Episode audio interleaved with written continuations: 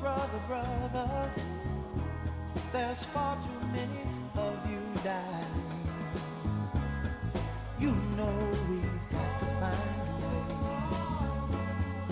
to bring some loving here today. Yeah. Father, Father. Wow. What a jam, man. Classic. Oh, chills. Goosebumps. He's got chills. His hairy arms are. There's chills underneath these. yeah, look at that. that is a classic, man. Um, okay, guys. This is an episode that has uh, been in the works for probably two weeks. Yeah. Even, I mean, more so, but like for us, we've been planning for two weeks, uh, trying to get uh, a voice that is very involved in uh, the Black Lives Matter movement. I mean, here in Toronto, at least, right? Um, this is a very important episode, and it was one that we didn't want to like rush on or, or put aside. And I know last week we kind of like said that was going to be it, but we had to get the right guest. Yes. And been working. And it's so funny, like the right guest turns out to be my desk buddy in grade eight. You- yeah, it's funny. I remember having I was buddies. looking like high and low for the best guest. And uh literally like yeah, grade A desk buddy. yeah. How how was the desk buddy vibe for you? Did you have like a Oh my god, I so eight? I shared it with this girl named Hannah. I won't mm. say her last name, but she was brutal, man. Because at that age, okay, I had, Whenever someone says I'm not gonna say your last name, it was brutal. It just comes right after. you know that it's bad, right? So basically, I had to share with her, and I, and it was sixth grade, and her elbow was like encroaching on my side, I- oh. And it was just kind of like, "Hey, can you move your elbow?" And she's like, "No, my elbow's here. I'm getting." No, that's not a desk buddy thing to do, No, man. I would not use the word buddy at all. You Yeah. know, it was just like desk person we forced to be aside. And so I remember we had to like tell a teacher and stuff. It was so stupid. And then in seventh grade, I had one named Felicia, and she had this really severe nose whistle. Mm. Like I'm telling you, she, like whenever she'd breathe, it's almost like it was always like, Oh no. And I was just like, oh my god, like it's slowly putting me to sleep. you Yeah, know? yeah. it's it's kind of therapeutic when you hear it's like. Yeah. So that was my experience with desk, but I didn't have any, to my knowledge, that are uh, making quite an impact on on, on, On the world. on the world in, in some extent. Yeah. So I mean, I don't want to say that because I'm sure they're doing great things. I don't know. just out there nose whistling. yeah, yeah. I go down the street, I just hear it, and I'm just like, oh my gosh, she's nearby. Um, no, yeah. So, uh, man, maybe we should just get right into it. I don't. I don't Let's even do know. it. Absolutely, let's do Yeah. it. We we don't have to do a catch up, guys. Like, um, I mean, it was it was Canada Day last week, Yeah. so And it's July Fourth coming up. I guess also yesterday was July Fourth for Yeah. for Americans. I'm American. Are you? I don't know if I've said that enough, but I am a dual. Yeah. I'm a dual citizen. So whenever I talk on American topics, by the way, I do this on YouTube. People are always so quick to say, "Oh, you're not even American. Stay in Canada." And I'm like, "I'm actually American. I've been an American now for five years, Wow. and I love it. I'm super proud to be an American as well. Yeah. I lived in Dallas, Texas. Like, um, I don't know. I would never bash the U.S. for taking me in and also making me a citizen. Like, there's Yeah. a, there's a lot of issues going on, but I'm not going to be the type that that comes to or gets allowed into a new country and then just sort of like shits on everything when it was it was my choice to want that, right? So. That's kind of how I feel about like Canada Day. I think you know Canada Day and probably Fourth of July this year is gonna be a different July first and July fourth for It everyone was. because uh, I think people are gonna, um, you know, it, it's a good time. It's a great time to reassess. You know, okay, what has happened and where is the future going, right? And uh, if, I- it, I'm- if it's sorry, if Yeah, it's under the same umbrella, I agree because y uh, I noticed on Canada Day there was a hashtag called Cancel Canada Day, Mm, and I mean it's 153rd birthday. yeah, I, I- it's just right now it's at an all-time high for sensitivity with people and tolerance and past history. Yeah. And in a lot of sense, yeah, change is needed right now.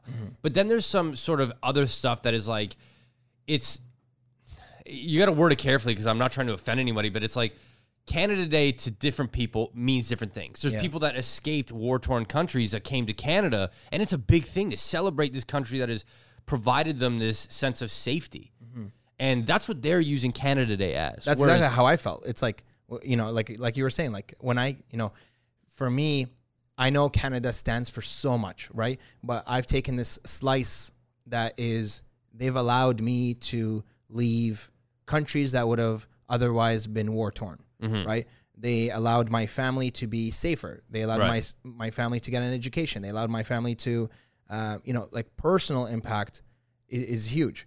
Obviously, I think there's a spectrum of reconciliation, right? There's a spectrum of like, okay, well, this person still wants to recognize reconciliation with Indigenous people, all that stuff. So it's like, and, and we're gotta keep moving forward. And uh, and I think, you know, for the same reason as that is probably this whole Black Lives Matter movement is is gonna have a, uh, I don't want to say, it, it's gonna have an, a, moment where you're gonna have to reassess the Fourth of July, July first, and, and, But- and in, in a good way. By the way, I, I'm hoping in a good way. Yeah, That's what we're trying to do. Because uh, what you just said, like Canada Day for you is a celebration of of change for the good. Yes, literally So of life. It, it shouldn't necessarily be tied. I know. I know the connection you just made there in terms of tying it to like Black Lives Matter because we want to change for good. It's and this is the the problem is you'll find people on social media, and I will actually talk about this later in this episode that are only driving negativity. There's no sense of positive change. How can we fix this? That's it. Instead of sort of shitting on it and saying, this is the problem, F you, F you, F you. Like, I get there's anger and, and there's a time for the anger to come out. But at a certain point, if all your messaging is, is anger, anger, anger, anger, anger, anger, where in that time or where in that, that formula do you expect change to be born? Be, uh, with any problem. If, if you came to my house and I was just ignoring you this whole time or I was just being a huge dick to you, yeah, there's no change until we address okay why how can i you know like That's it. well how can i not be a dick to you like what can i do Yeah. and i think it, it comes to that is like address okay be angry absolutely have your time with it because rightfully so there's reasons to be Yeah. I have a uh, mindset coach, and this applies for me personally, but also applies to any situation, right? Mm-hmm. And he- he was always he always talks about reframing the questions. You know, if if I go in and say, you know, oh, no one talks to me because they just don't like me, and you know, eh, just like that, like you say, like woe, that woe is me mentality of just driving negativity, right? Then there's no avenue for you to change because a it's negativity so you're all you're looking for is negativity it's like if you have let's say if you drive a i don't know uh, a range rover right? All you're going to see in the road are range rovers because that's your car. I don't see a lot of range rovers right? But if you have a range rover all you're going to see in the street is a range rover and you get into another car and that's all you're going to see man Right. perfect way of looking at it. It's so negativity operates the same way where it's like if you're looking for negativity you're gonna find it and you're gonna see a lot of it. However if you reframe honestly shout out to call and response for this this is You nailed it. It's about lenses. Exactly. It's about the lenses that you have on your your eyes, and this is why when uh, there's that saying that you are who you surround yourself with, or you, or you can base yourself off of the five closest friends you have, Mm-hmm. and this is why intentionally I avoid negative people or negativity because it's it's like the most contagious thing. Yeah. You'll go into a room and you'll be like, "Oh, what a beautiful day." Well, yeah, is it though? And then it's like you start to feel like, okay, if I want to connect with these people, I need to be the same way. 100% That's a great way of looking at it. Is like what you seek, you will find. Yeah. So if you reframe it to positivity and how can I? So not like those people are doing those bad things. It's how can I do positive things? Because then that's where action comes in. Because even if you say how can how can that person be better? Right? Even if it's positive, how can that person be better? There's no action because that person doesn't know that you're giving them that action, right? If you give yourself that action, if you say, How can I go out and um, make I don't know two friends by the end of the summer, right? So uh, think positively and think about what action you can do, and that's I guess how we're gonna try to frame this whole conversation today. Yeah, yeah, absolutely. I think um, our podcast, and we're actually going to talk to our guests in a minute. Um, our podcast has always been from episode one uh, to take a conversation on uh, oftentimes mental health Yeah. and take this clinical conversation and kind of make it more consumable for the average person and to do it in a safe way. Yeah. Not in a way that's like, you're a bad person, this or that. So today's conversation, this is why we say we had to find the right guest. there's tons of people out there we could have talked to. But we had to find the right guest in terms of we want this conversation to be something that when you listen to it, you can leave this podcast thinking, okay, great. Now I know what I can do. What, what can I use out of my life? Or how can I change? Or how can I stop doing that or start doing this? And to my understanding, I've your your desk buddy who you should probably actually properly introduce. yeah. I'll introduce. Uh, but first, let's pitch it to, um, I guess, what Black Lives Matter even means, um, and then uh, I, I, I'll invite Jonathan over. Jonathan. Jonathan, honestly, oh man, I, I, I can't wait to talk to him. Okay. uh, but yeah, so this is um, what Black Lives Matters uh, means to Patrisse Cullors, one of the co-founders of Black Lives Matter. Black Lives Matter. Black Lives Matter is our call to action. It is a tool to reimagine a world where black people are free to exist, free to live. Uh, it is a tool for our allies to show up differently for us. we have Jonathan Kristos with us, uh, who is, funnily enough, again, my grade eight desk buddy, right? and yesterday we had a chat before this podcast, like, uh, you know, because we're just trying to get like a brief on that. Whoa, voice crack. Still voice cracking like grade eight. Uh, what's it called? Uh, yeah, we're kind of like doing like a little brief of, you know, what we wanted to kind of talk about, what was important to us and everything. And man, like, the chill I was telling you this yesterday, Jonathan, like the chills I got to see how you've matured into this leader um, in the you know and not just in not just in the Black Lives Matter movement, not just in the protests, but a leader of friends. Like I have mutual friends with you that are from random places, and they all speak so highly of you. Uh, a a motivated leader. Um, I would love to e- exactly introduce um, you, but this is literally the catch up. Um, Mhm. What's going on in your life? What's happening? Yes, my grade eight friend. Been years. um, um, a lot has been going on, man. I know we talked about it a little bit on the phone, um, just to catch up. But um, yes, uh, thank you first and foremost for having me. Um, just want to say shout out to you guys for what you're doing. You know, having a platform to raise awareness, just not for mental health, but of course, this movement is um, very important to keep the momentum. Um, just uh, where to start. Um, I'll dive right into like what's been going on recently. Um, Mhm. Of course, you know, obviously this movement started off with you know George Floyd being murdered by the police in Minneapolis, and you know that sparked an outcry for just you know not just America but kind of the world to like realize that systemic racism is still exists until today. But you know, it's not just around; it's actually killing people. Like it's holding people back from living their life and just being equal like just to be like normal civilians like everyone else. Um, you know, as soon as that sparked, you know, protests, people here in Toronto, Canada, felt like they needed to speak up as well because we do face similar problems. Might not be some as extreme, but we do face similar, you know, injustices and racial um, inequalities here in Toronto.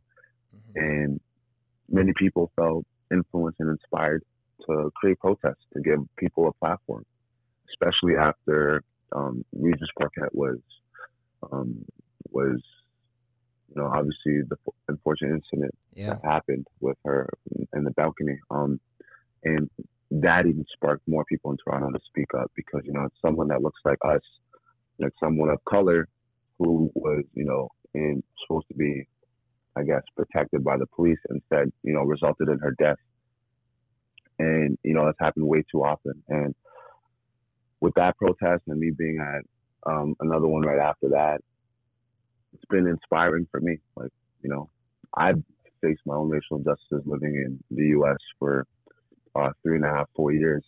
And, you know, I've been harassed by police. Um, I've had teachers, you know, white teachers in the South say the N word to me many times. um, there's so many experiences that we can dive in later on, but you know, I just feel like now when you see this movement, how could you not be inspired to speak up, even if you've never spoken up before? And I felt like as soon as I first spoke up, I was kind of looked at as like, oh, like you should keep this going, or like, you know, you should keep speaking out.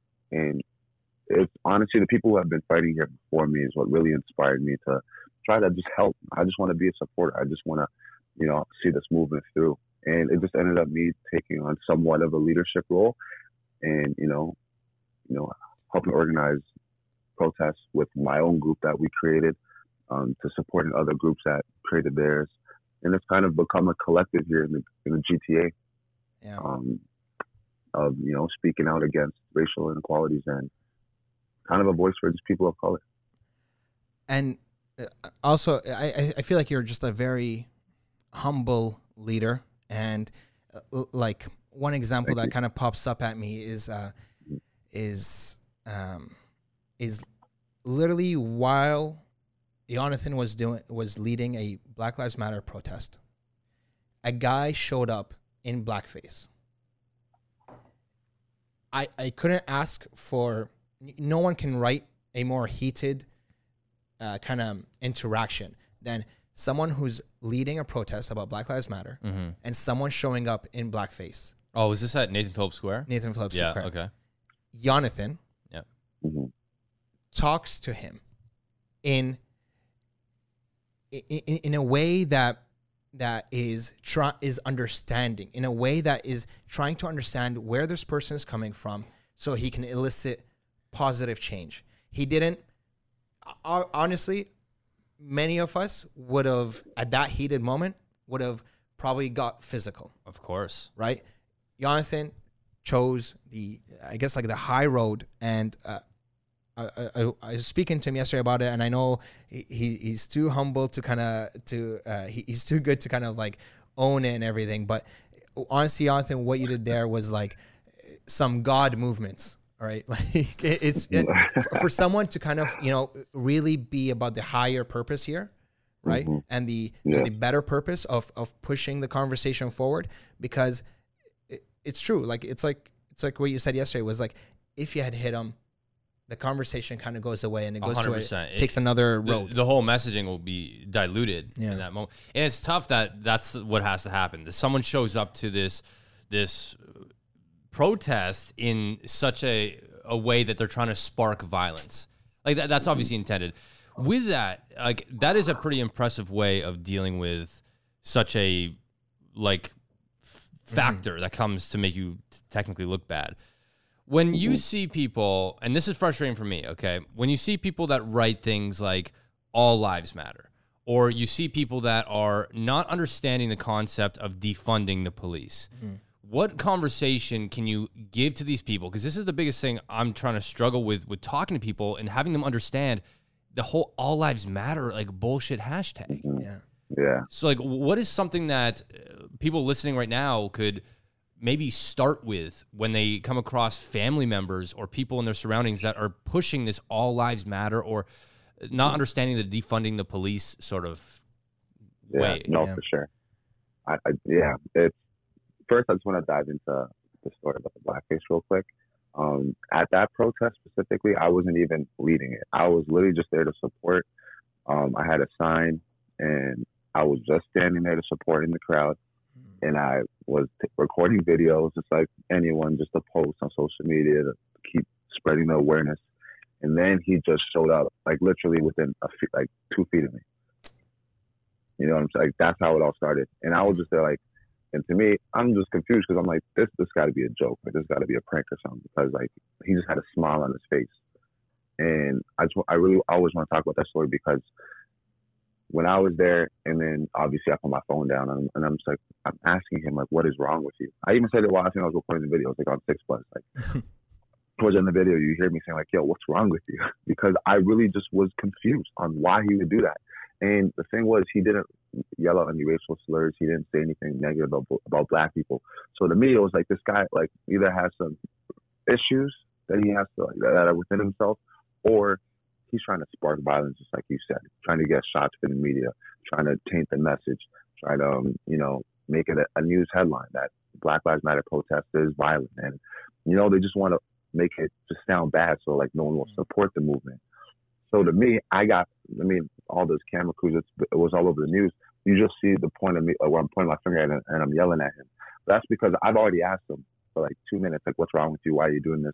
What's the purpose? I've, I've said it so calmly, but like, he didn't want to leave. The police didn't want to escort him right away, even though they said on the news they did. They did not want to escort him right away. They just kind of circled him after people were getting upset. And they didn't even take him away. So I'm screaming like, yo, like you're a disgrace. This isn't what we represent. Like people in Toronto, Canada, this is what like no one can be proud. Mm. I don't want to say no one, but no one should be proud. If you want to call yourself a Canadian, you should not be proud of seeing someone with blackface and be like that guy. Yeah. Like we respect what he did. Like no one would in their right mind. So to me, just being supported, I just felt like I had to speak. Like I just so much enraged me. I'm just like I just felt like that was disrespectful to anyone that looks like me. And I can't just stand there and just like let that go unknown. But of course, I know that violence was not the answer. You, you got to be positive anytime you interact with people like that. Like there's, I understand we're all human. We all make mistakes, but you have to take the high ground, especially when something is bigger than yourself. Mm. Especially because this movement, it's not my message. Not just about me or how I feel. This is about people that look like me, people who are ind- indigenous people. It's about anyone that's faced, you know, any racism in their entire life. Like this message is for everybody. And for me to hit them would be a selfish move.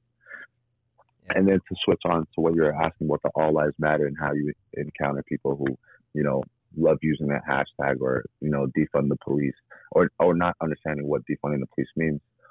Um, it's because they choose to be ignorant.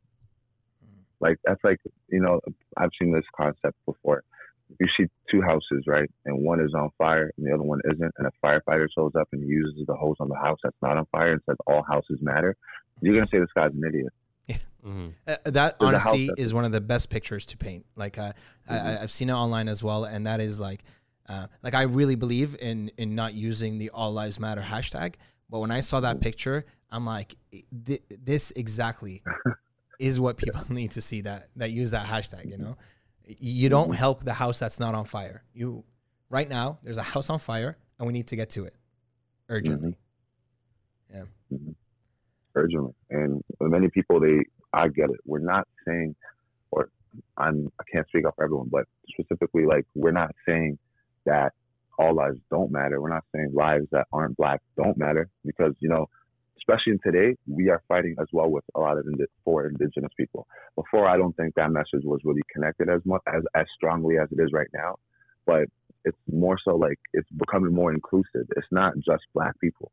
We're just saying that a lot of black people are still facing systemic racism and you know still feeling oppressed in society till this day because there's many things that they like that we go through you know being harassed by the police maybe not getting a job applicant maybe not even getting an interview because of how your name sounds Mm. but I've had I've had interviews where I come up because my last name is Kristos. I'll have interviews, and the second I walk in, they said, "Oh, I thought you were going to be a Greek guy." I can't tell you how many times I've heard that. Well, and to me, it's like, okay, Yeah, yeah. Let, us go here. So, um, white privilege is something that, just like this all lives matter thing, is being so misconstrued as to what it actually means. Um, people are hearing the word privilege and they're thinking that you had an upper hand and, and you must have had it good. And that person will hear it as, well, I had a tough upbringing or I had it hard, so I wasn't privileged at all. Yeah. And so the word privilege is kind of being switched around in a lot of people's heads, thinking that they had an upper hand. When in reality, I think what white privilege is, is that should be relatively the baseline. And anything that is not at that standard is being mm-hmm. oppressed in some way. Yeah. So mm-hmm. it- it's interesting to hear you say this because as a white guy myself, there's so much that I'm so blind to and unaware of uh, of things that you're saying right now. Um, I've heard of mm-hmm. stories of people of color going to a restaurant and having to pay for the meal before actually getting the meal. Like never in my life have I felt that. I in high school, I used to go to this one dollar store, and every time I walked in, the person would follow me around because I was a teenager, as if I was going to steal something. And I remember feeling like I didn't even do anything, and you're acting like I already stole something. And that's the only only bit of extent that I could maybe just the tip of the iceberg relate to. Yeah. But hearing you say, okay, you go to a job interview and right from the get go, they make an assumption that you might be something that you're not or something else. Like this is where I think the conversation has to go to to show white people that it's not what you're seeing it as for everybody. There's things going on for a large portion of people that is not fair and they're not being treated the same. Yeah.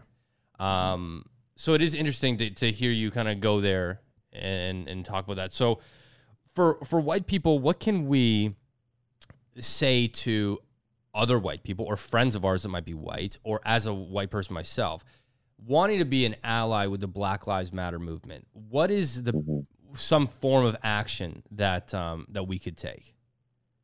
I think the number one step is to, to realize this isn't black versus white. Like Mhm. this isn't, you know, the '60s. This isn't back in the day. This isn't a black versus white matter anymore. This is black. This isn't sorry. This is people against racism. Yeah. You know, systemic racism, racial injustice, inequalities. That's what this fight is about. Because if you if you really if you look at the protests, you'll see that there's many white people supporting the movement. There's many people who are not black who are supporting this movement. But what people have to understand is, you know, a lot. Some people might think this is just a trend. Some people might think, oh, this fight is just, you know, it's been a couple weeks. We're good. We did what we wanted to do. Street names were changed. Statues were taken down. Um, you know, certain things like that. They might think that, oh, you know, Netflix just hired like a black person, uh, chief of something. I can't remember. So people are like, oh, now all these companies are speaking out, saying they, you know, they want to be supporting and they're hiring more black people. But that's just for now. It's like it's like a band aid solution. Mm. What, what what what what people of non color have to understand is that, you know, when a black person steps out the house or an indigenous person is, you know, walking around, it's on their skin. They can't change it. There's nothing they can do. People say, oh well, if you don't act aggressively, then you know your encounters with the police will be different. That's not always the case. Sometimes it, the situation chooses them or chooses us. So people of non-color have to understand you can't just be an ally in this fight anymore. You have to be an accomplice. You have to be willing to lose your comfortability, your comfort zone. You have to be outside your comfort zone. You have to be willing to lose friends who don't think the same as you. You have to be willing to have endless conversations with your parents that have opposite views from you and you know what they think is wrong. And you have to be able to speak up at work when you see things that are done wrong even if it might lose your job because you're standing up for what's right. You have to be an accomplice because it's what's right. You can be an ally by sharing and resharing stuff on social media but like what's going to happen in a few months? When covid when covid-19 is over what's going to happen? You're going to forget you're going to forget. You're going to forget that your, your work doesn't hire as many black people as they promised that they would before.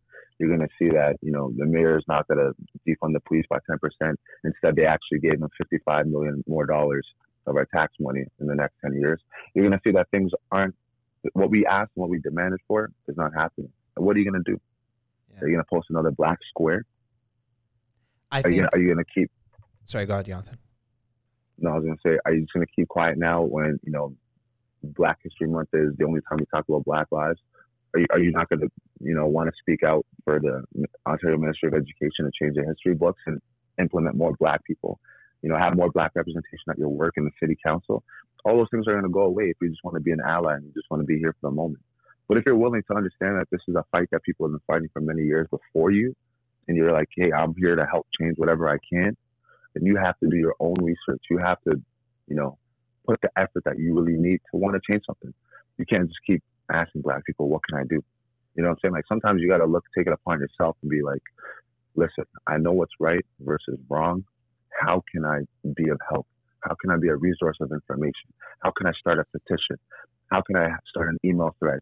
You know, who are the city councils? Like many people have been doing this, which is amazing. But imagine if more people were on board. You know, we can't leave it up to the news to make this um, a, a trend, or we can't leave it up to the news to only, you know, make it sound like it's a relevant fight. It's up to us. You know, Yeah, uh, what you're saying is uh, is exactly true. I think um, that mind shift that happened with this, I guess, wave of protests is it's always been well, just don't be racist, just don't be racist, you know, just don't be racist, right? But now, like, it's about being anti-racist. It's about everyone taking the action to be anti-racism. So just the word anti-racism elicits action, right? Elicits what everyone can do something. And, and like you said, like yeah, it's it's you know it's uncomfortable. Like it's now to the point where we're gonna have to get uncomfortable. So I think a lot of people listening is like, you know, they're like, oh, I don't want to have that conversation with my mm, with my yeah, kind of like racist uncle. I don't want to mm, have that conversation with. I don't want to own up to the fact that you know my my parents might come from a uh, you know a generation that was kind of okay with racism and, and this and this and that right mm. like you're gonna have to get that uncomfort to be anti-racist and we need more people in the fight to to kind of do that so what so- I, I think you know we got to focus on the action that the individual can do right? Because it, it's sometimes when you know when people hear these podcasts you know they think oh okay we got this guy jonathan he's a he's a leader of a black lives matter protest things like that. They kind of see that is is unnatural like that i could do it right? Like that one person whoever you are listening you can do it you know what i mean like th- nothing there's not a lot different between what someone who's leading the protest can do and someone who is just kind of like hearing about it for the first time.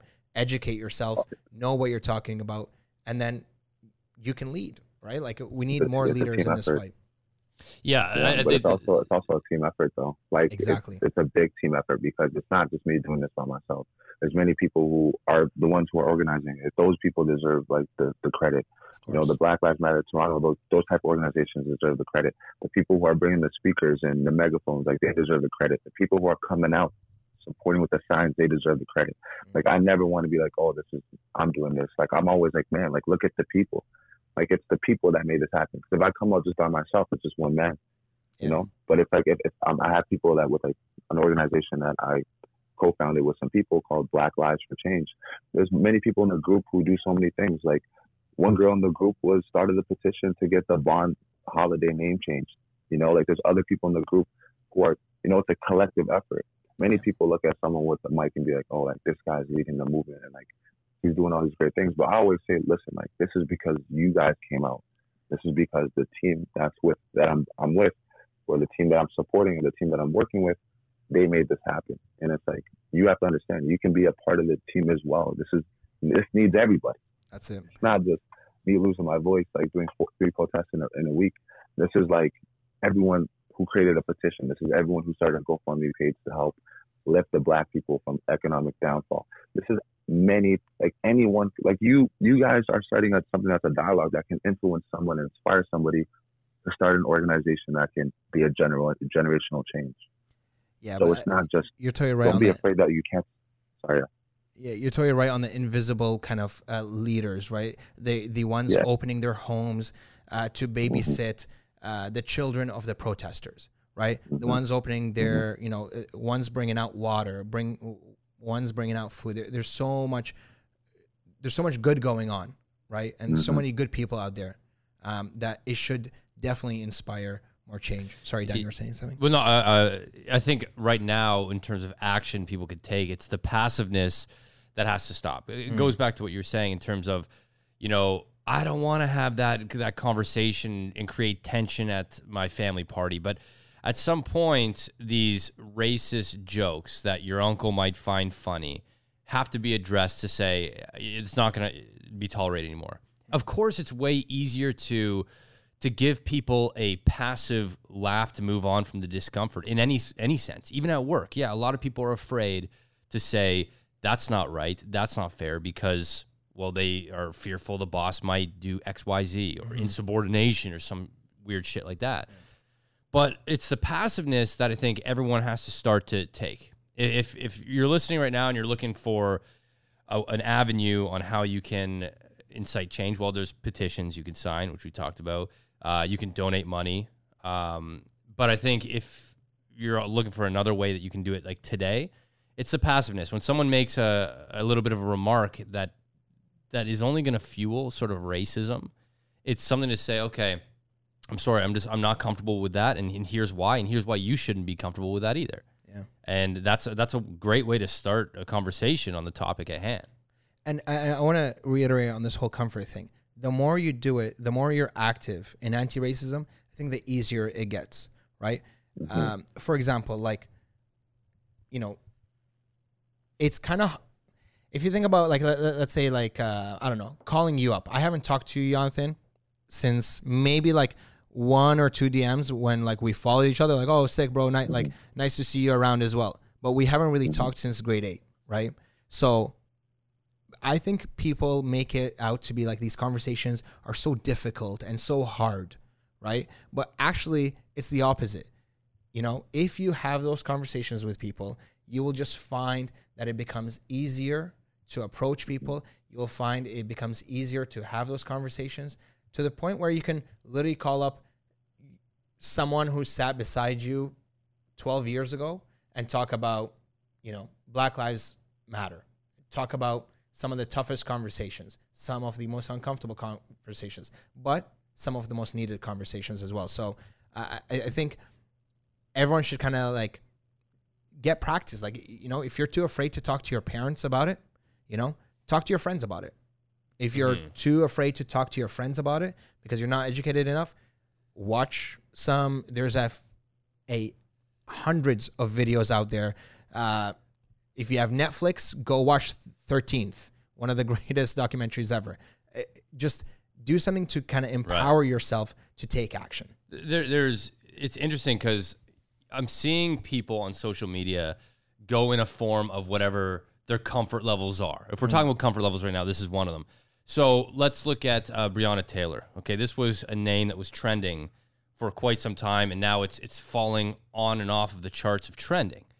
Um, it's I'm curious to know though, even even you, Amar, like when people are making memes around Breonna Taylor and their killers. So, for instance, it'll be like, uh, "Haven't had my coffee this morning," uh, but at the same time, Breonna Taylor's killers are still out there. They're they're almost creating this humorous meme surrounding this thing.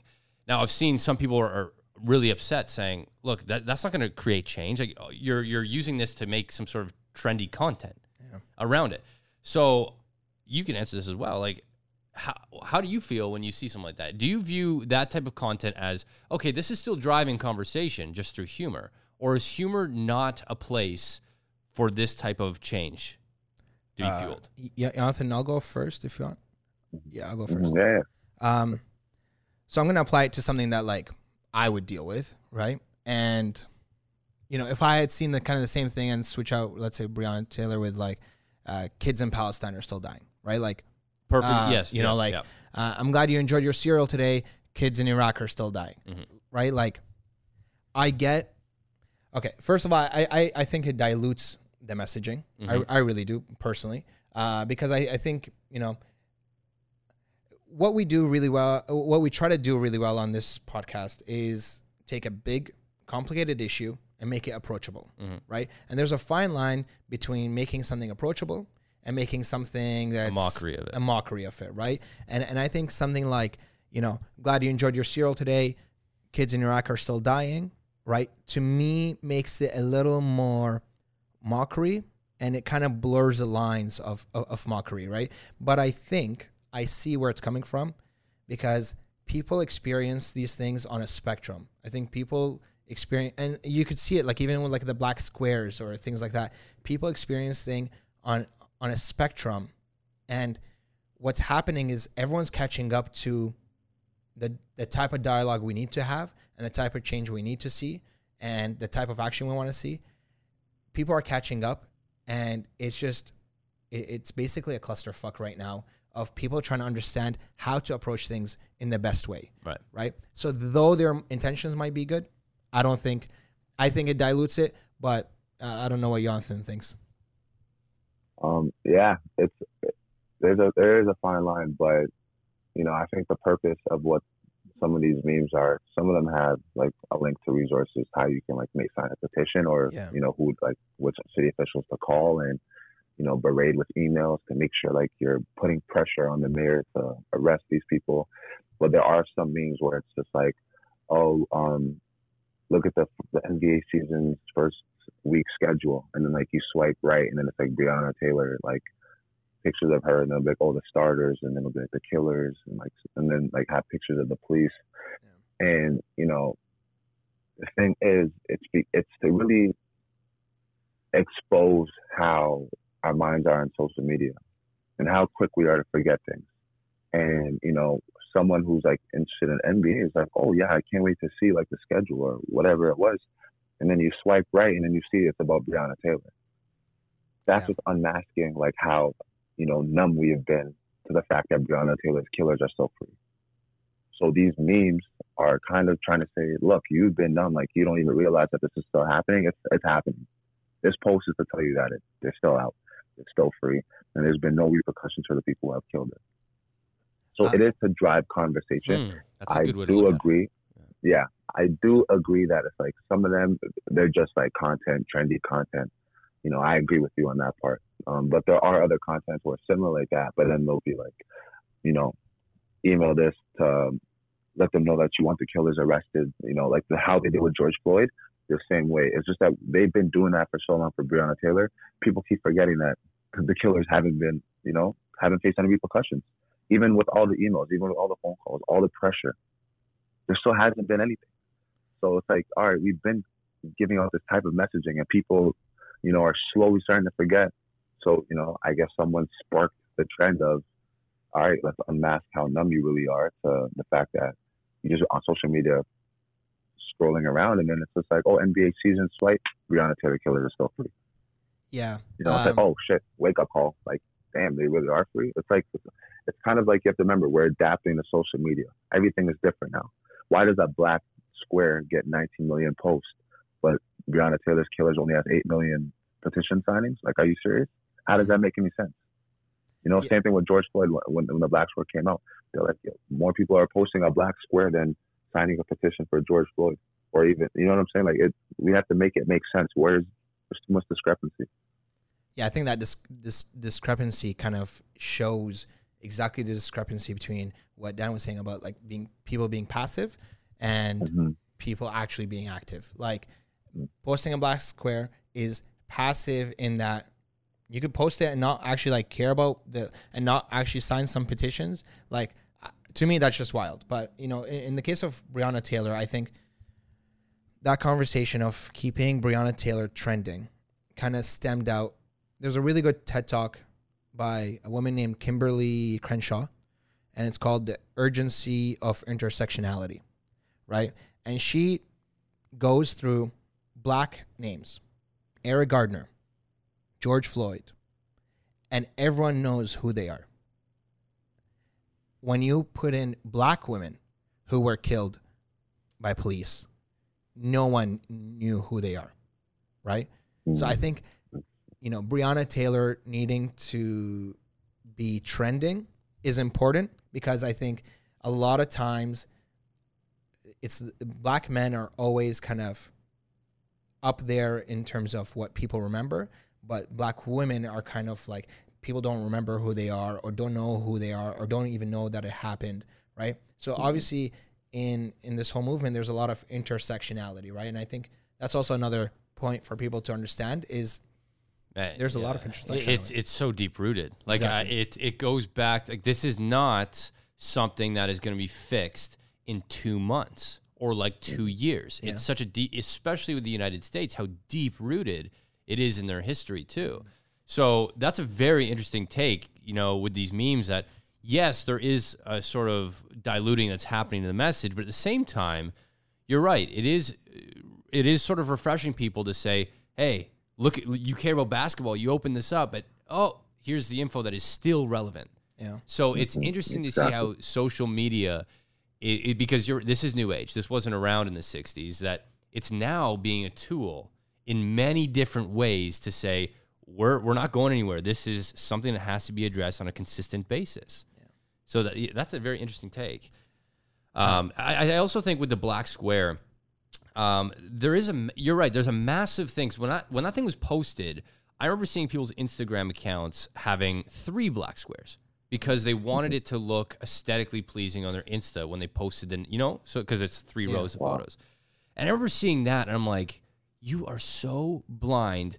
First off, you're so blind to what this this black square is supposed to represent, but you're so mm-hmm. blind to even the the push of the social media that you're putting it three times so your aesthetic is nice. And it's mm-hmm. like Actually, wild. it, it is important that these conversations happen and people like you speak out in a positive sense to drive change moving forward. Because we could sit here and this podcast could easily be a podcast that is an hour long about all the negative things that have happened in the past because there's a ton. It's ongoing. Um, it's it's very refreshing and appreciated to hear you take the approach you did with the guy that showed up in blackface at a protest. Eh, Like that is what's different, and that's what's going to incite change. Is looking at the bigger picture, saying, okay, I could, I could deal with this with violence, but that's what they want, and that's the title that the news. You know, the news is going to run with that. The amount of times we've seen the news take something, oh, protesters started fires and this, and then you figure out that it was even a white person that did it. And you're kind of like, wait a Yeah, minute, like exactly. this is crazy that that Yeah. things are being so spun. So going back to educating yourself, it also the stuff you're seeing online sometimes um, challenge that as well to say don't take it at face value because there's a lot of people that are all trying to scramble to break the news that are going to have unjustified information coming through that could make something less powerful like these protests Yeah. you know I I hate that is like honestly the thing that probably makes me the most furious about all these type of things is when people politicize shit that should just not be politicized. Like uh-huh. I don't understand how this became politicized. I I I don't understand how unjust killings of people, unjust treatment of people becomes politicized. Like people just need to know just because we're trying to help someone else does not mean anyone's taking away from you, right? But it, it's so th- this whole politicization of things is so easy to control people with of just saying, "Oh, your team red, your team Republican, don't care about this. If your team blue, don't care about that." Right? It's like we get so attached to just being on different teams. We get so attached, like as soon as we're, on two different teams, we all go into our battle stations. Oh, this is what they care about. I'm gonna go with with my team, mm-hmm. right? But like, same team, bro. It people are dying, and that should not happen. There's no polit like there's no politics to this right right?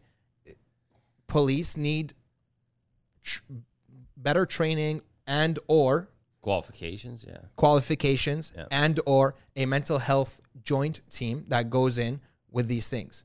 yeah Right? yeah Like it, it- just there's no there shouldn't be any politics to this. There shouldn't be a team red versus team blue on this. You know, it's just it's literally we're all on the same team. Even if you're the most Republican, the most conservative, you are the most religious person, you know, you could be the most Christian person in the world, right? God made everyone in his image. There is no difference between skin color. There's no, you know, like, I just don't understand how it could ever be politicized. And I hate that shit because I've seen it. Sorry, I'm not trying to like, what about to, to, to like Arab people, but I've seen this happen all the time when people just kind of, they, they dehumanize other people because of a select thing, you know? Oh, they're barbaric. They they do this. It's okay to kill them. Right? They beat their women. They do this. They mm-hmm. you know? And it's the same thing with well, I see it with black people. It's like people that want to politicize shit just dehumanize other people and it's up to us as a collective because it's not going to come from you you can see how slow sometimes the government comes. It's up to us as individuals to start to humanize people.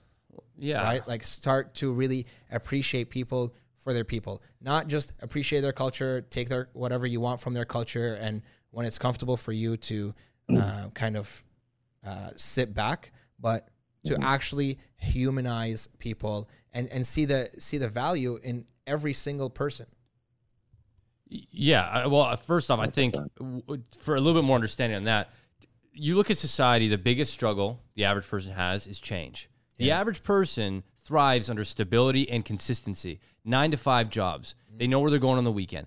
The average person, I wouldn't say, is an entrepreneur. I mean, you look at this quarantine we just got through, a lot of people had a tough time dealing with the consistent instability and change of every day. Yeah. So change already is something that naturally is hard for people.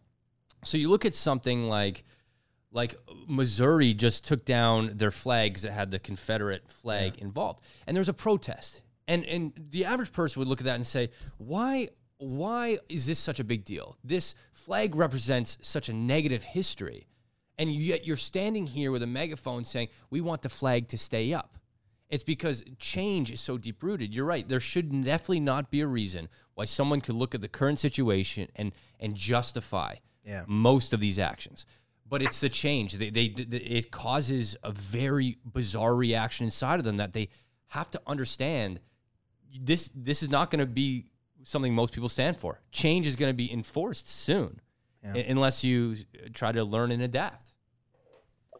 Yeah, exactly. Yep. And it's funny because there's so many people who who will go against like you know I saw a video of a woman with a Confederate flag, um, yelling at someone of color, but like you can't see them in the video. And you know I guess it was like some Confederate flag rally in some little town, and she was like, um, "Oh, I love my flag. Uh, I'm gonna teach my kids to hate people like who look like you." She's like, you know, I don't care about people like you. Like I love my flag. Blah blah blah. Like just going off. And then the next day, as after that video went viral, she apologized and she said she doesn't stand for hate. But clearly, she's contradicting the video. Like it literally came out of her mouth. Yeah, yeah. And was the most whack um, apology I've ever seen. Yeah, whack. And she even said like, if if I need to stand at a Black Lives Matter protest, I will go ahead and do it. See, but it's like, why do you have to be caught on video Mm. and then it to go viral for you to like now own up to being a better person. You know, like people just don't have a personal connection. If, if you're not black, like you don't you don't have a personal connection to someone uh, that is black is being harassed by the police. You don't because you're not black. Unless it's like you have a close friend who has opened up to you and told you that story, you're not going to really understand too much of it. And that goes just for anyone of any other color. Me personally, I didn't really know too much about indigenous oppression, like other than when I lived in Minnesota in like 2015, 2014. And then even then, I still didn't know enough. Like I just was learning about it, heard about it, of course, on our history books. And then we see movies, and we're like the Last Mohican. We're just like, oh, it's just a movie. You know, it's just, oh, it's just another downfall, uprising type of movie. And then we move on to our normal lives. We don't have a connection to it because we don't face those oppressions. We don't face those injustices. So we just move on like our life is normal. Mm. So these people who are on the other side of it, who are standing for the Confederate flag, standing behind these statues that represent, you know, people who did not want to abolish slavery and didn't care about black people. Now, like you said, change is being enforced. So either you get with the program or you can be on the outside looking in saying, um, you know, I don't get why people care so much about Black Lives Matter movement.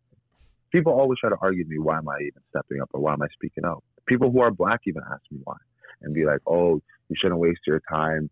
Um, you know, I guess of the DMs where people are just like, you know, nothing's going to change. It's going to be the same. I was like, so what are you going to do about it? Are you just going to sit there and wait until you are harassed by the police, until you get denied a job interview because of your name or because someone's going to make a comment at your workplace about your afro or, I don't know, your skin being too dark?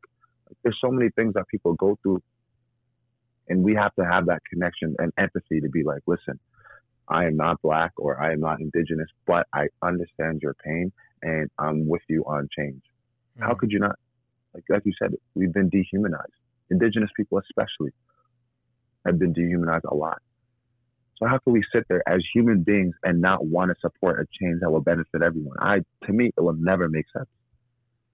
It will never make sense. But we have to remember, politics have their own agenda.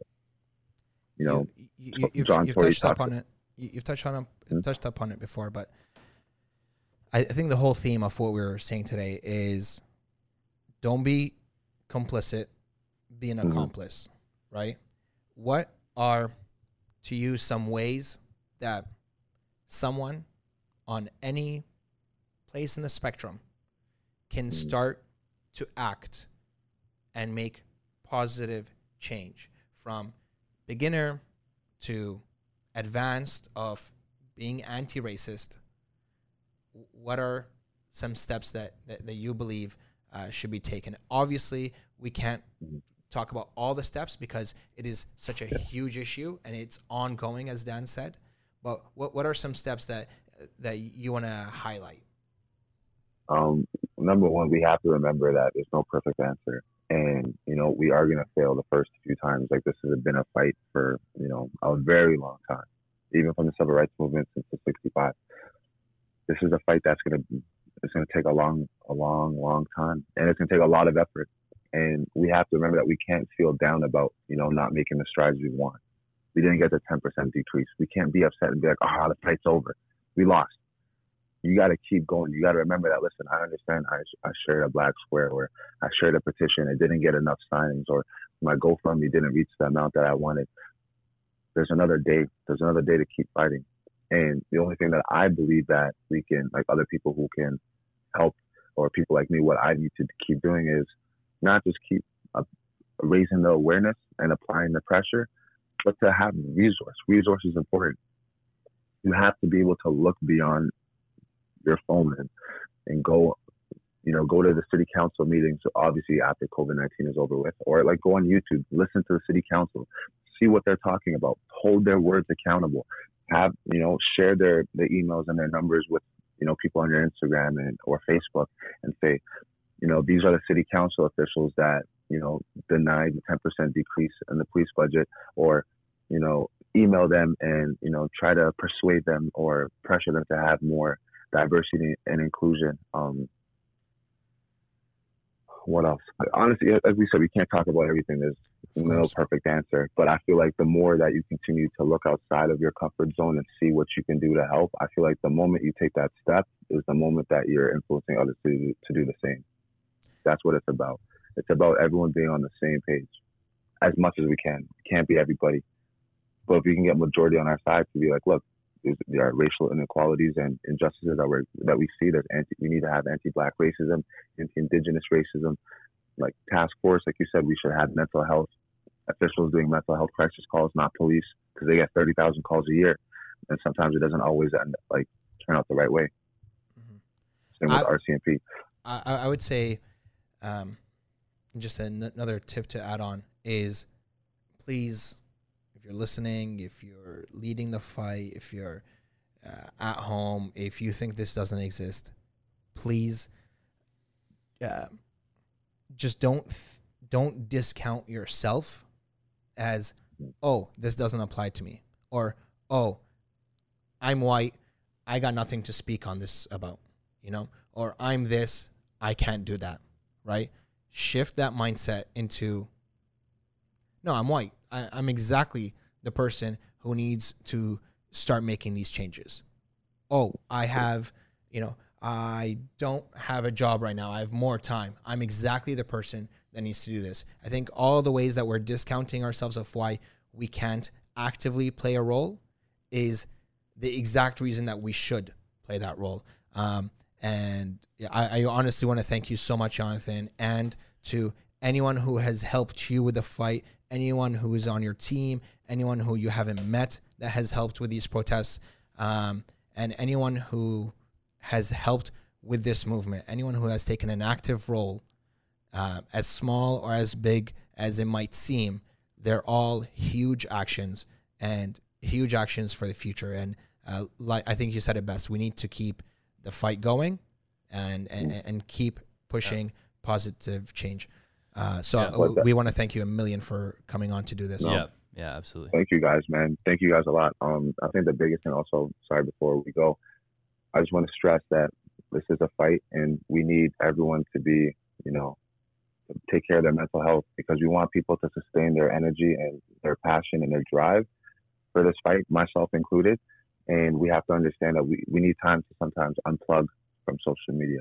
We need to unplug from this fight for like a day or two or something just to take care of yourself. Your mental health is the most important thing. Mm-hmm. And many people are not, sometimes they just, they burn out too quick. They want to help so much and then they get overwhelmed and stressed and then they say, I can't do this no more. So taking care of your mental health is important. Seeing all these things on social media, people dying and, you know, not getting the results we wanted from city council meetings. Like we have to understand that this is a fight that's going to be a long one and we have to sustain the movement. So by doing that, we can take care of ourselves first, and then we can help others. Yep. And I feel Appreciate like yeah, this this movement this movement's not going to go away, man. And you know, thank you guys for having this dialogue. Um, keep the conversation going. Keep fighting for change. Yeah, absolutely. we'll play our part, you play yours, and then uh, I think you're so right about the mental health aspect of just like not burning out. Even elite athletes take their days off. Mm-hmm. Um, so um, I'll talk to you soon, man. Yeah, thanks a lot. Yeah, thank you guys. Thank you guys, man. All right, bye. Peace.